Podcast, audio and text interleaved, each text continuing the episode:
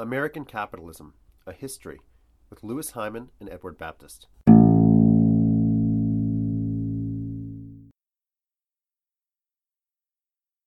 The War of 1812 ends in 1815, and at least according to the language of the treaties and what the diplomatic historians say, nothing had really been resolved. No borders had changed, no trade policies had been altered to suit the wishes of this country or that country. But in reality, many things would be different in the next few years because this period that followed, uh, and we can see this in the next four years, for instance, 1815 to 1819, would be a period of the most explosive growth in human economic history up to that point. Industrial capitalism would emerge full fledged. And people who were living in Britain and the United States would start to realize, just in those few years after the war, that something very significant had changed. The world in which they lived was different from the world in which they had been born. Things were being produced in new ways. They were being transported in new ways. They were being consumed in new ways. Everything seemed to be changing and changing very rapidly. And this is the moment where we can see the curve of growth in the most economically advanced societies in the world really start to take off and rise at unprecedented rates. At last, the West, at any rate, was going to be able to escape out of the gravity well of Malthusian economic dynamics. And the moment we're talking about is the moment where we could really identify something called the Industrial Revolution as opposed to the Industrious Revolution. There were systematic changes in productivity, especially at the heart of the most organized, most advanced economies in the West, which will lead to continuous improvements in productivity. In other words, individual laborers are going to be able to produce dramatically more from one hour of labor than had been possible under older systems of production.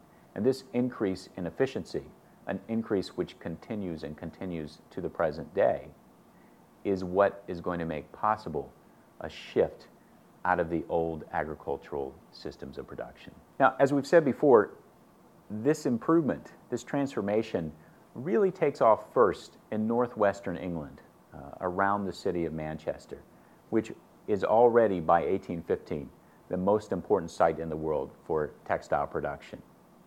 And what you see there is clusters of uh, spinning mills and weaving mills that have already emerged by 1815.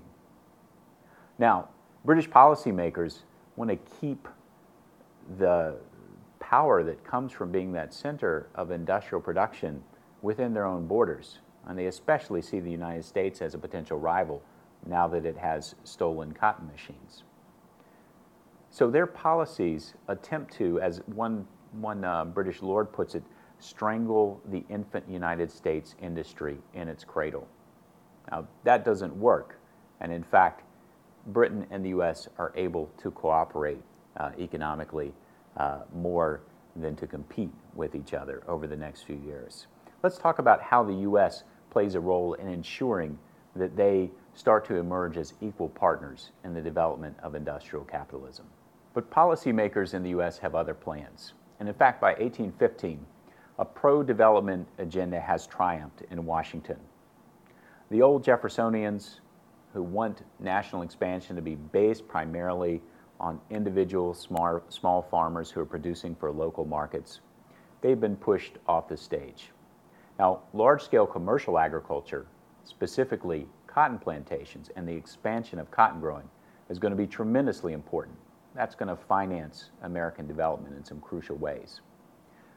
But these pro development politicians, specifically Kentucky politician Henry Clay, have a very specific agenda, and it's an agenda that's going to shape the growth of the American economy in crucial ways. And there are just uh, three major parts uh, to Clay's agenda, what he calls his American system, that we should mention really quickly. The first is a sound financial system that's going to support national expansion with a steady flow of credit. The second is the creation of a transportation network um, an infrastructure for capitalist development, if you will.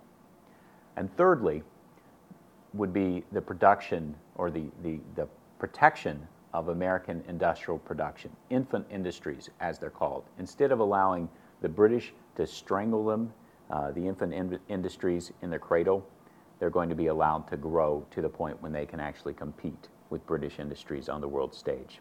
So, tariff protections for those infant industries will be crucial.